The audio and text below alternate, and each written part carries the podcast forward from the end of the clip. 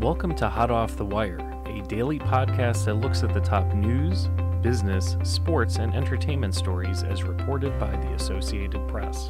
I'm Terry Lipshetz, senior producer for Lee Enterprises and your curator of news. Be sure to subscribe to Hot Off the Wire through Apple, Spotify, or wherever you get your podcasts so you don't miss daily news updates. And now, the latest headlines. This is AP News. I'm Rita Foley. Overnight, President Biden signed that temporary spending bill that means the government will stay open until after the holiday season when the battle over the federal budget will continue. The AP's Donna Warder. The bill was not favored by many in the Senate, though all but one Democrat and 10 Republicans supported it because it ensured the government would not shut down for now. The bill keeps the government running for roughly two more months while a long term package is negotiated. Internet and telephone services have collapsed across the Gaza Strip for lack of fuel. This as families try to find the bodies of their loved ones who have died in the war between Israel and Hamas. The AP's Charles de Ledesma. Thousands of bodies lie buried in rubble in Gaza. Families dig to retrieve them, often by hand. The wreckage goes on for block after devastated block. The smell is sickening. Every day, hundreds of people claw through tons of rubble with shovels and iron bars and with their bare hands. They're looking for the bodies of their children, their parents, their neighbours. All of them are killed in Israeli missile strikes. The corpses are there, somewhere in the endless acres of destruction. More than five weeks into Israel's war with Hamas, some streets are now more like graveyards. Officials in Gaza say they don't have the equipment, manpower, or fuel to search properly for the living, let alone the dead. I'm Charles de. Here at home, this is being called a friendly conversation on politics. Republican presidential candidates gathering at a roundtable discussion in Iowa today. Ron DeSantis, Nikki Haley, and Vivek Ramaswamy. They'll all be there in Des Moines. Frontrunner Donald Trump is not expected to be there. A trial challenging the constitutionality of Missouri's new photo ID requirement for voters begins today. This is AP News. Now to Congressman George Santos. Congressman George Santos says he will not seek re-election after the House Ethics Committee said it has overwhelming evidence that he broke the law. It was a scathing report, with the panel saying, among other things, Santos used campaign funds for personal purposes and that he cannot be trusted. The New York Republican calls it a politicized smear, but says he will not run for another term. Santos has long refused calls to resign from House colleagues colleagues and a fellow New Yorker, Senate Democratic leader Chuck Schumer. I think Long Island deserves someone a whole lot better than George Santos, plain and simple. The ethics panel has sent its findings to the full House and the Justice Department. Santos had already pleaded not guilty after a federal indictment alleged he stole campaign donors' identities and used their credit cards. Sagar Meghani, Washington. And I'm Rita Foley, AP News. There's been a spike in RSV in some areas, and U.S. officials are releasing more shots for newborns.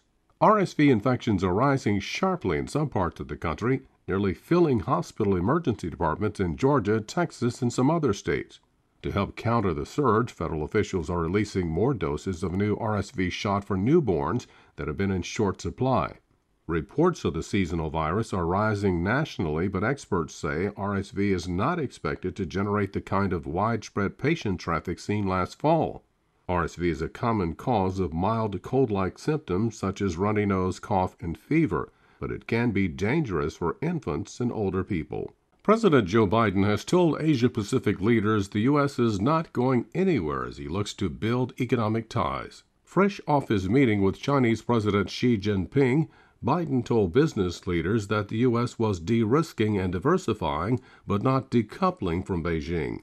But he did not mince words in suggesting the U.S. and friends in the Pacific could offer businesses a better option than China. He also noted that U.S. economies had invested some $50 billion in fellow Asia Pacific economic cooperation economies in 2023, including in clean energy technologies, aviation, and cybersecurity. I'm Norman Hall. AP Sports, I'm Bruce Morton. After a last second loss at Cleveland on Sunday, the Ravens responded with a 34 20 Thursday night victory over Cincinnati. Lamar Jackson delivered two touchdown passes in front of a switched on crowd. I like how our team responded and bounced back. You know, uh, Thursday night under the, this crazy crowd we had, you know, it was electrifying tonight. Uh, I think I had to tell them, like, calm down a little bit. You know, um, our crowd just, it was outrageous tonight and we enjoyed it. Meanwhile, the Bengals may have lost more than a game. Quarterback Joe Burrow left in the second quarter with a wrist injury. College football, Michigan, and coach Jim Harbaugh Thursday agreed to accept a three game suspension of the Wolverines coach by the Big Ten. Part of the agreement is the conference dropping its investigation of a sign stealing scheme. Correspondent Gethin Coolbaugh has more.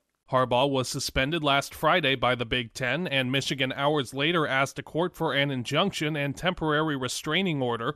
Harbaugh did not coach the team against Penn State last Saturday. The two sides were expected in court Friday in Ann Arbor, but instead, Harbaugh will serve out the remainder of the suspension, missing games against Maryland and Ohio State. Baseball, the MVPs were announced Thursday, each named unanimously. They are Shohei Ohtani of the Angels and Ronald Acuna Jr. of the Braves.